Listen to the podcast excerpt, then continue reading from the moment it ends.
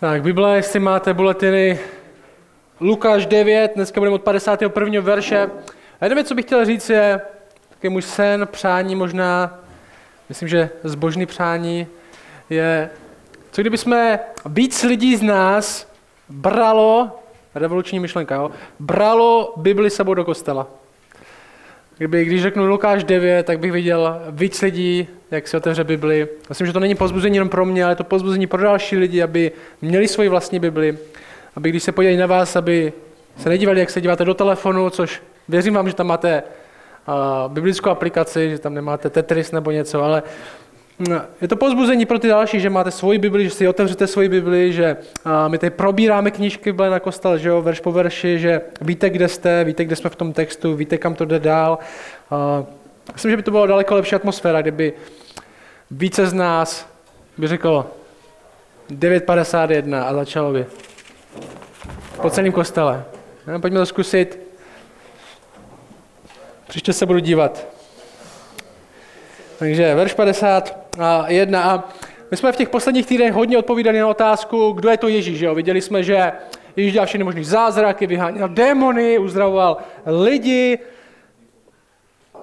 A my jsme hodně odpovídali, kdo je tenhle Ježíš, co to je, co to je zač. Viděli jsme, jak různí lidi odpovídali na to, kdo je Ježíš, viděli jsme, jak učedníci odpovídali na to, kdo je Ježíš, viděli jsme dokonce, že Bůh, Otec se sám přiznal k tomu, kdo je Ježíš. A teďka v téhle části příběhu, ten konec deváté kapitoly, tady přichází takový zlom a možná se trochu víc mění pozornost na Ježíšovi učedníky.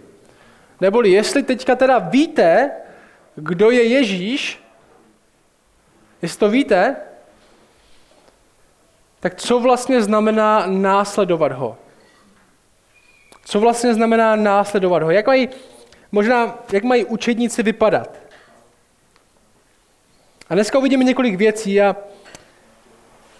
jedna věc, co chci říct, je, že my jako křesťani nejsme, nežijeme v křesťanské bublině, nejsme imunní uh, od světa okolo, nejsme imunní o to, že uh, nemáme žádný majoritní názor v téhle republice, ani neovládáme nějakým způsobem kulturu v téhle republice. Žijeme ve světě, který se nám snaží prodat svoji představu života. Jo, pohoda, dovolená, jednou za rok dům, auto, nejlíp lepší auto než soused, trochu lepší zahrada než soused. A o tom je život. A je to všude. A my tuhle představu žereme. Že jsme hodně pohodlní.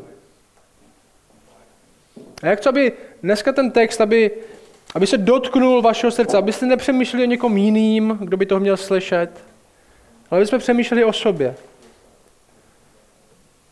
A my jsme lidi, jsme hodně pohodlní, nejsme moc připraveni riskovat.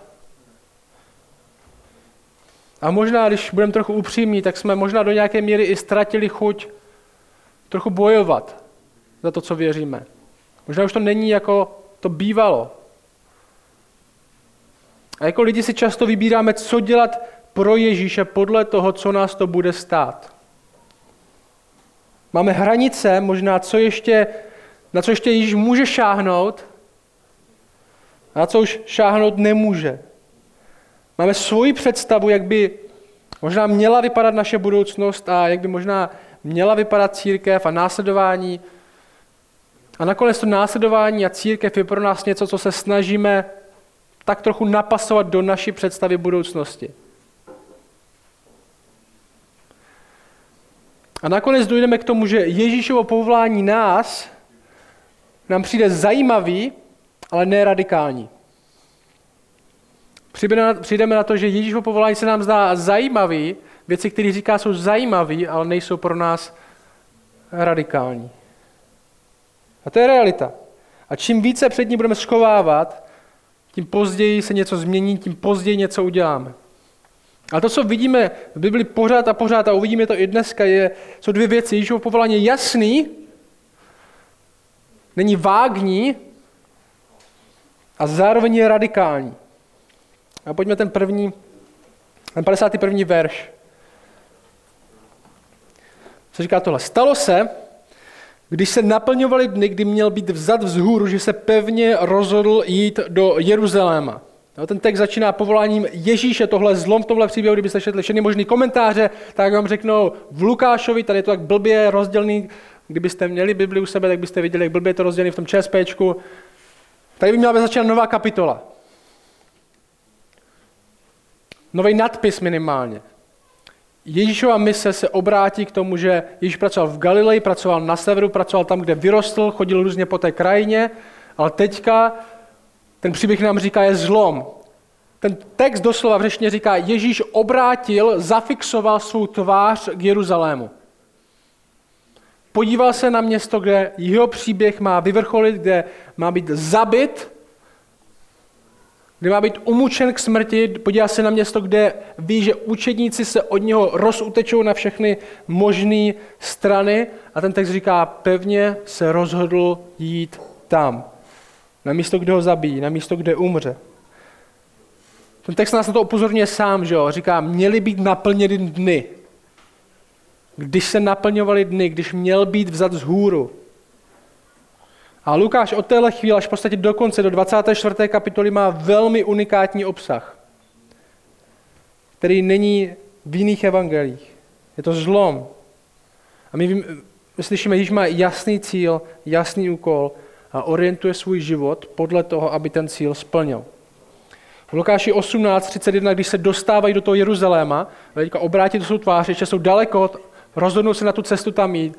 A Lukáš 18.31 nám říká, když vstupovali do Jeruzaléma, tohle se stalo, tohle Lukáš 18.31, vzal k sobě těch 12, svých nejbližších 12 učedníků a řekl jim, hle, vstupujeme do Jeruzaléma. A naplní se všechno, co je napsáno skrze proroky o synu člověka, neboť bude vydán pohanům a vysmějí se mu, bude potupen a popliván, zbičují ho a zabíjí a třetího dne vstane z mrtvých. Tohle má Ježíš před sebou, když ten text říká a obrátil svůj, svůj tvář k Jeruzalému, pevně se rozhodl jít do Jeruzaléma. Budu vydán pohanům, vysmějí se mi, budu potupen, budu popliván, zbičují mě a zabijí a třetího dne vstanu z mrtvých. To se tady děje, tohleto rozhodnutí. A ten text pokračuje dál a říká tohle. Verš 52. Poslala před sebou posly, ti vyšli a vstoupili do jedné samařské vesnice, aby pro něho vše připravili. Samaří byla oblast, která byla mezi ním a Jeruzalémem, ze kterou měli projít, ale tam ji nepřijali, protože byl rozhodnutý do Jeruzaléma. A můj první bod, moje první pozorování pro nás je tohle. Následování znamená přijmutí Ježíše pro to, kdo je. Přijmutí Ježíše pro to, kdo je. To znamená naše následování. Co se tady děje v tom textu? Samaří vidíme, že Ježíše nepřijalo. Jo? Samaří byla krajina, a Samaří byla krajina, já nevím, jako kdyby jsme, byla to krajina, kde Samaří moc, o, lidi v Samaří moc nemluvili s Židy. Jiný texty nám, Bible nám říkají, Židi se radši vyhýbali Samaří, radši vzali obklikou, aby tam vůbec nemuseli chodit. Jo, nebyli to moc kamarádi. A zároveň Bible neříká, že to je ten důvod, proč ho nepřijali. Ježíše. Ten text nám říká, že ho nepřijali, ale neříká, že ho nepřijali, protože byl žid. Nepřijali ho, protože byl, ten text říká, rozhodnut jít do Jeruzaléma. Jako kdyby ten text nám říkal, oni ho nepřijali, protože tam neměl v plánu zůstat. Nepřijali ho, protože se nechoval podle toho, jak chtěli. Protože si možná představovali, že kdyby to byl opravdu mesiáš a byl by pro ně, tak by možná zůstal v Samaří, vykašlal se na nějaký Jeruzalém. Vypadal by jinak. A přemýšlejte se mnou, o jak moc přišli tady tohle Samaří, o jak moc přišli ty lidi, kteří řekli, my tě tady nechceme. Kdyby tam zůstal den, kdyby tam zůstal dva, jeden den s Ježíšem, jeden den s ním by pro ně znamenal věčnost. A oni ho odmítli, protože nedostali, co chtěli, protože Mesiáš nebyl podle jejich představ, protože se nechoval tak, jak si mysleli, že by možná jejich zachránce se chovat měl. A realita je, že lidi často následují nevěřící i věřící svoji představu Ježíše, místo aby následovali toho pravýho. Následují Ježíše, který by podle nich nikdy nedopustil žádnou bolest. Následují Ježíše, který se chová podle nich, následují Ježíše, který je něco jako džin v láhvi, kde se jediná jeho vlastně věc je, že se k němu modlí a on jim plní přání. Který má jenom vždycky všechny rád. A místo, aby Ježíš, pravý Ježíš, formoval nás, a my se učili, kdo je, tak my formujeme jeho. A jestli není podle našich představ, jestli by nám nějak měl zasahovat do života, tak ho nepřijmeme. Jako když uslyšíme ty následující věci, které už slyšíme v tom textu, a říkáme, tak to Ježíš, já mám radši Ježíše, který mě moc do ničeho nenutí. A otázka je, přijímáš, máš ve skutečnosti toho pravýho. A to, co se stane teďka, je docela srandovní, si myslím. Verš 54 říká tohle. Když to uviděli učedníci Jakub a Jan, když uviděli co? Když uviděli, že Samáří ho nepřijmulo, řekli, pane, chceš, abychom přikázali ohni sestoupit z nebe a zahubit je? a ten text říká, obrátil se a pokáral je. Jakub a Jan byli jedni z těch nejbližších učedníků, Ježíš jim přezdíval synové hromu. Asi to byli takový hr, takový akční lidi. Možná ne, možná zatím je něco dobrého, že jo? možná nějaký nadšení, podobný, když jdete z křesťanské konference a myslíte si, že zvládnete cokoliv, tak teďka, nevím, byli nahoře a viděli, jak se Ježíš proměnil a my se byli naplnění a pane, samozřejmě nepřimulo, máme se slat blesk, nebo co za to se máme modlit. A jako kdyby ten text říkal, Ježíš se na ně podíval a zakročil hlavou. Obrátil se a pokáral je, říká ten text. Ten paradox je, že ten text říká, že právě Ježíš se rozhodl jít do Jeruzaléma, aby on dostal soud, aby on dostal trest za lidi, kteří jsou nevěrní a nepřijímají ho. Oheň z nebe obrazně padne a zahubí, ale ve skutečnosti to bude Ježíš, kdo bude příjemce. A to ten text říká, a tohle se děje a učeníci to nevidí. Nevidí, proč Ježíš přišel. Jsou bezhlaví, možná v tom, jak mluví, i v tom, co chtějí udělat. Nevidí ani, co po nich Ježíš chce a co to znamená ho následovat. A ten další bod, tady to je tenhle. Jednoduché. Následování znamená dělat věci, které nám Ježíš říká, že máme dělat. Což často lidem uniká. Řeknu jednu věc, my nechceme společně žít bez hlavě pro Ježíše. Chceme dělat to, co skutečně Ježíš chce, abychom dělali. A moje otázka pro vás je tahle. Trávíme čas tím, že děláme pro Ježíše věci, o které nás nikdy neprosil. I velkolepý věci pro Krista, který po nás nikdy nechtěl, nejsou ničím užitečným. Já jsem byl, my jsme byli včera s na svatbě a byl jsem se s klukem, co tady prodává, kamarádem, co prodává telefony tady v Šumperku v obchodě. Stále se o to baví, on říkal, jo, že tam prostě, že mají docela jako záživný příběhy. A říkal, naposled ke mně přišel takový pán, a říkal, furt za mnou chodí lidi prostě úplně s blbýma otázkama, jo, prostě, že třeba nedokážu spárovat sluchátka s telefonem a, a na mě řvou, abych jim to udělal, prostě a všechno možné. A teďka za mnou přišel pán a říkal, přinesl prostě telefon a říkal, mně prostě nefunguje nic, mě prostě už pořádně nejde zapnout, mně nefunguje synchronizace se sluchátkama, to volat mi z toho nejde, prosím opravte to. A Kuba, ten můj kamarád, se říkal, že se na to podíval říkal, pane, to je ovladač od televize.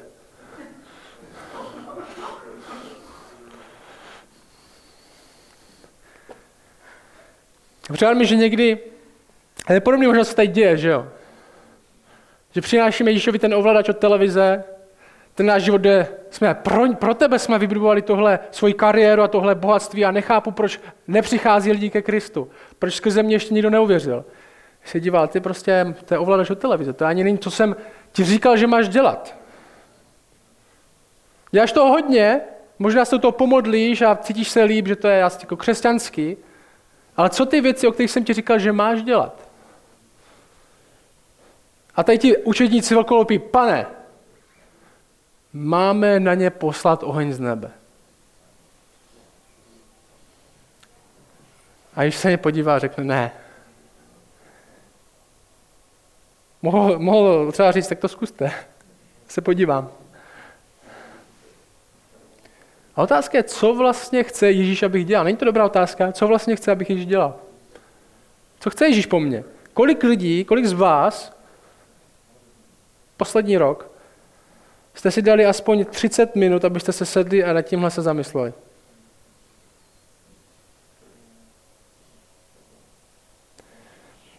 Lidi opouštějí církve, protože mají práci nějakou lepší, někde jinde v nějakém jiném městě, stěhují se, aby našli něco lepšího, pracují víc, aby se měli zdánlivě líp.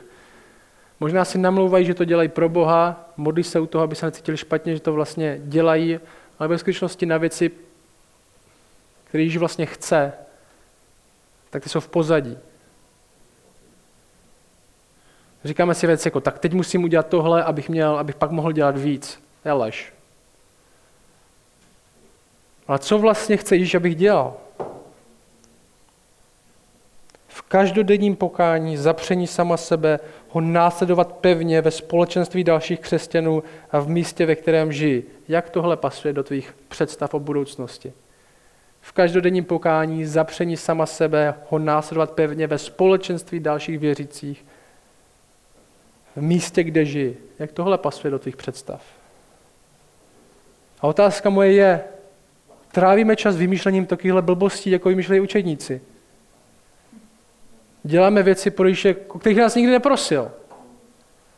O kterých se na nás podívá, tak jo, myslíš to možná dobře, ale přestaň. On je pokáral. Což neznamená jenom hoši. To znamená rázně dost. Jenom protože máš nadšení a děláš něco, neznamená, že to je dobře. A my žijeme v Šumperku. Nebo možná nás nečeká nějaká velkolepost, možná nás nečekají obrovské věci. Následování nutně neznamená velkolepost, následování neznamená nutně blesky a oheň z nebe. Ale dívat se na Ježíše a dělat to, co chce. Tak pokračuje takhle, to je 56 až 62. Následujeme skutečného Ježíše, děláme to, co skutečně chce. A teď to pokračuje takhle. Šli do jiné vesnice. No, prošli, nebyl, nebyli přijímuti a šli do, do dál. Já to dočtu až do toho 62. verše a tam je tohle. Když šli cestou, kdo si mu řekl, budu tě následovat kamkoliv půjdeš. A Ježíš mu řekl, lišky mají doupata a nebeští ptáci hnízda, ale syn člověka nemá, kde by hlavu složil. Jinému řekl, následuj mne. A on řekl, pane, dovol mi, abych odešel nejprve pohřbít svého otce.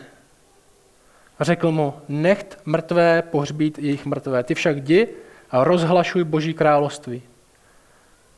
Také jiný řekl, budu tě následovat, pane, jen mi dovol napřed rozloučit se s těmi, kteří jsou v mém domě. A Ježíš mu řekl, někdo, kdo vloží ruku na pluh a ohlíží se zpět, není způsobilý pro Boží království. A vím, že většina z vás tenhle text četla už několikrát.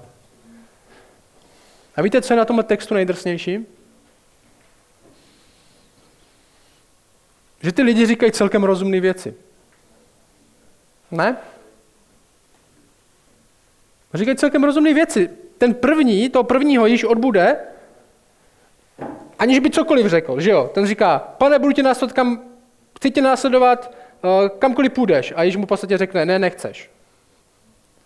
Ten druhý řekne, pane, dovol mi nejdřív pohřbít svého otce. Můj otec umřel, snad teda v tom příběhu, dovol mi nejdřív pohřbít svého otce. Což byla povinnost, slušnost, norma očekávání té společnosti, tohle je muž povinen udělat. Pohřbení byla povinnost, bylo to podle zákona, bylo to podle zvyku, bylo to podle očekávání všech okolo. Slušnost.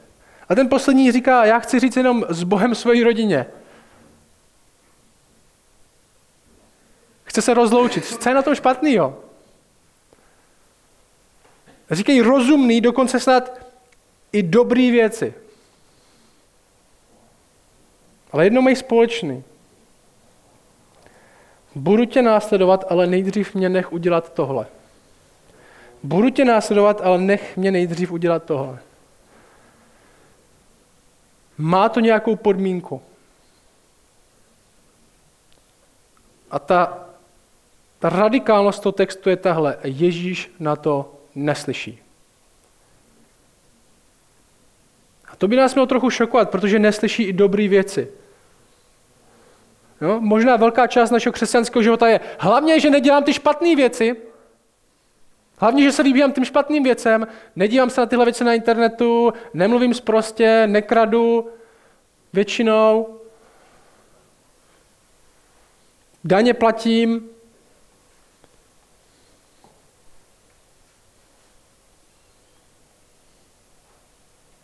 A Ježíš se dívá i na dobré věci, co děláme a říká, ty mě nechceš následovat. Co by to bylo u nás? Budu tě následovat, ale nejdřív mě nech. Budu tě následovat, ale nejdřív mě nech. Co? Vystudovat tuhle školu? Vyzkoušet tyhle věci? Vydělat víc peněz? Více se soustředit na děti? Budovat své manželství nejdřív? Nevím, dobrý věci, že jo? I dobrý věci, které my dáváme do popředí přes který nejede vlak. A můj třetí, poslední bod je tenhle. Následování znamená zanechání dobrých věcí pro nejlepší. Zanechání dobrých věcí pro nejlepší. Následování znamená zdát se věcí i těch dobrých, abychom měli ty nejlepší. A ta první podmínka, co Ježíš říká, uh, říká, budu tě následovat, říká, lišky mají svou doupata, uh, já nemám, kde bych hlavu složil. Tahle první podmínka zdá se, že je pravděpodobně o majetku. On říká, budu tě násad kamkoliv půjdeš, a mu říká, ne, nebudeš. On říká doslova, lišky mají dopada, nebeští ptáci hnízda, ale syn člověka nemá, kde, kde by hlavu složil. On říká, zvířata se umí adaptovat do prostředí, kde jsou, ale syn není z tohle prostředí, nebude mít klid v tomhle světě. Ty nemáš žádný důvod očekávat klid, lepší budoucnost, odpočinek v tomhle světě a to ty nezvládneš. Protože ty to budeš chtít. To je to, co Ježíš říká tady. Ta druhá podmínka, ten druhý typek je v podstatě, budu tě následovat, ale společnost ode mě něco očekává, jak bych se měl chovat. Že pohřbení, jak jsem říkal, povinnost, dokonce podle zákona, jich podle zvyku, podle očekávání všech okolo. aby řekli, Mojžíš to po nás chce, ale tady je někdo důležitější než Mojžíš. Je tady někdo, kdo stojí za následování radikálnější než jen představ ostatních, jak by se směl chovat a co by si měl dělat. A ta třetí podmínka byla o rodině. Že říct s Bohem rodině, co je na tom divného, co je na tom hroznýho. Dokonce tady tohle mělo precedens ve starém zákoně. Ve starém zákoně jsou taky dva obroští prorokové, Eliáš a Elíša. A Elíša se rozhodne, že bude nástat Eliáš a tenhle příběh všichni dobře znali. A v první královské 19 je tenhle příběh. Elíša opustil skot, opustil majetek, běžel za Eliášem a řekl, dovol, dovol, ať políbím své otce a svou matku a pak půjdu za tebou. A Eliáš mu řekl, jdi, vrať se pro to, co jsem ti učinil. Běž to udělat, běž, běž říct s Bohem a pak mě pojď následovat. A ten říkal, ale tady je někdo důležitější a větší než Eliáš. A znovu ta otázka, pohřbít svého otce, rozloučit se s rodinou. Proč Ježíš tak odrazuje? No, proč Ježíš tak odrazuje? Kdyby tady někdo přišel do kostela a řekl, stanu se členem kostela, budu dávat 10 tisíc měsíčně, ale jen si mus, ale přijdu až příští týden. Řekl, no tak no, v pohodě. Jako. Další člověk. Když moc nemá, když tam má 12 lidí, Lidi chcou následovat, zdá se, že nemají velké požadavky, chci pořbit svého otce, že chci říct s Bohem rodině. A Ježíš je odrazuje o to, aby to udělali. Proč Ježíš není tak tvrdý? A myslím, že ta pointa je, jestli tyhle věci nemůžou být jako podmínka, nemůžou být v popředí, tak nemůže být v popředí kromě něho nic. A jestli se zdá, že přeháním, tak Ježíš Bibli se neomlouvá za své požadavky následování. O pár kapitol dál, myslím, že v kapitole 14, ten se píše, verš 25, tam se píše, šli za ním veliké zástupy. Hodně lidí ho chtělo následovat. On se k ním obrátí zastaví se a řekne jim, přichází-li někdo ke mně a nemá v nenávisti své otce a matku, manželku a děti, bratry, sestry, ano i vlastní duši, nemůže být mým učedníkem. Kdo jde za mnou a nenese svůj kříž, nemůže být mým učedníkem.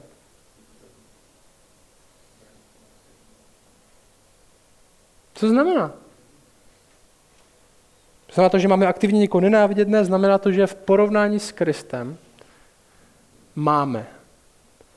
My zanecháváme vše, co by nám bránilo získat jeho. Co by nám bránilo následovat jeho. A můj strach je, že tohle budeme ztrácet. Začneme být pohodlní, že začneme vidět Ježíšovo povolání jako zajímavý, ale ne jako radikální.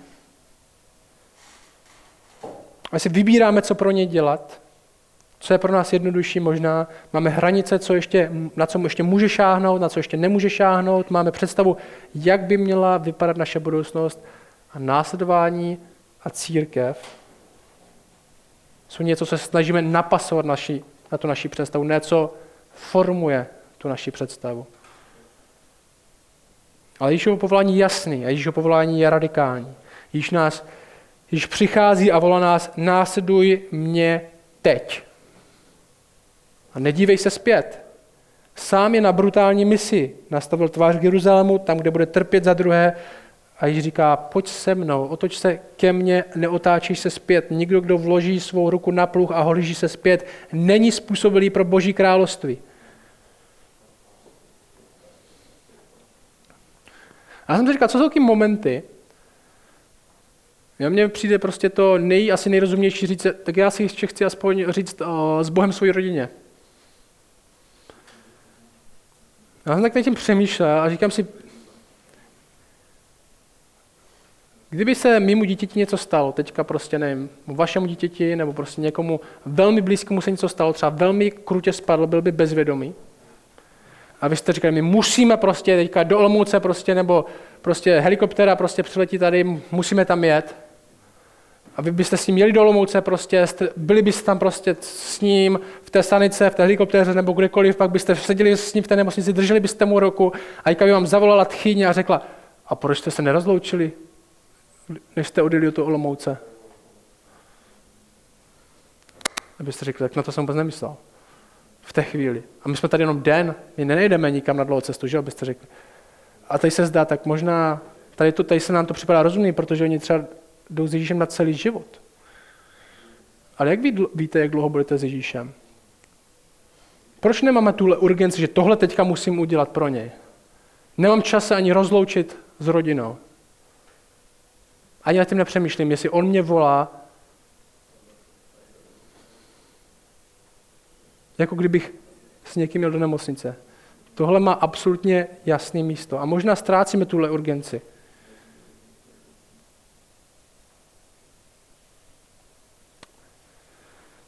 Mě říká, pojď za mnou. Někdo, kdo vloží ruku na pluch a vloží se zpět, není způsobí pro boží království. Co znamená tenhle verš? Znamená to, že nemůžeme nikdy pochybovat? Znamená to, že jestli jsme se ohlédli někdy zpět, tak pro nás není naděje? Znamená to, že nikdy nebudeme moc na pohřeb, Znamená to, že nikdy nebude moct nikomu říct naskladano? Ne, já chci, abyste rozuměli tomuhle příběhu, jako když Ježíš přijde za bohatým mládencem a on mu říká, co mám dělat, budu ti následovat, jak mám získat věčný život a Ježíš mu řekne, prodej všechno, co máš.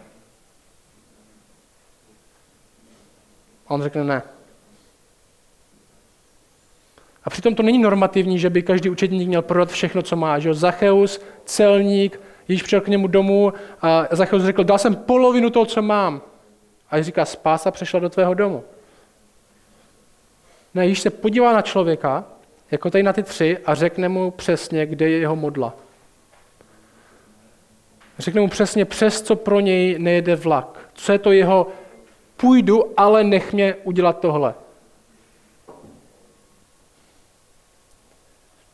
Již konfrontuje naši modlu.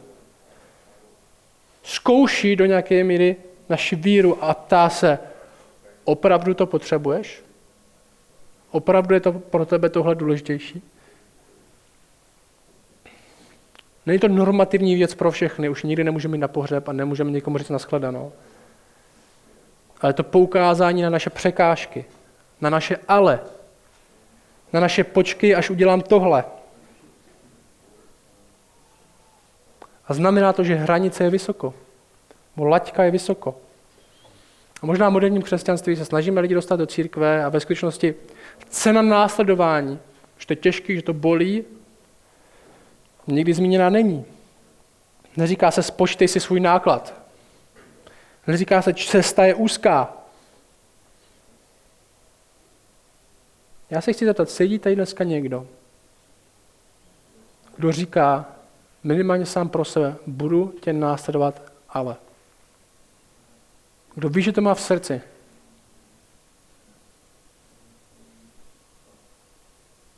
A kdo se diví, že ho Ježíš neslyší? Následoval bych tě ale. A moje otázka je, co je tak důležité na tom tvým ale? Co je tak strašně důležité, že potřebuješ?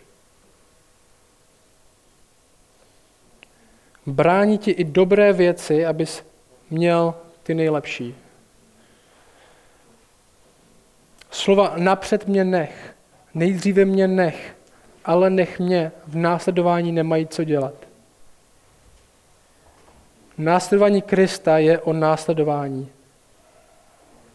A je to jak o té cestě, tak o tom, koho následujeme.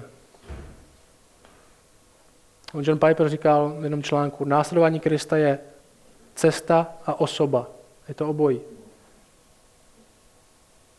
Když říká, již následuj mě, tak to neříká, protože by potřeboval pomoc od nás dokončit svoji misi.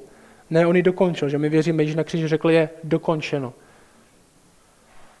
My ho následujeme, protože nyní je k dispozici ovoce toho, co již udělal. Cesta k Bohu je otevřená a my můžeme ve skutečnosti vyměnit i dobré věci za ty nejlepší. Můžeme žít pro Boha, můžeme žít pro Krista a můžeme dostat Krista, můžeme dostat Boha.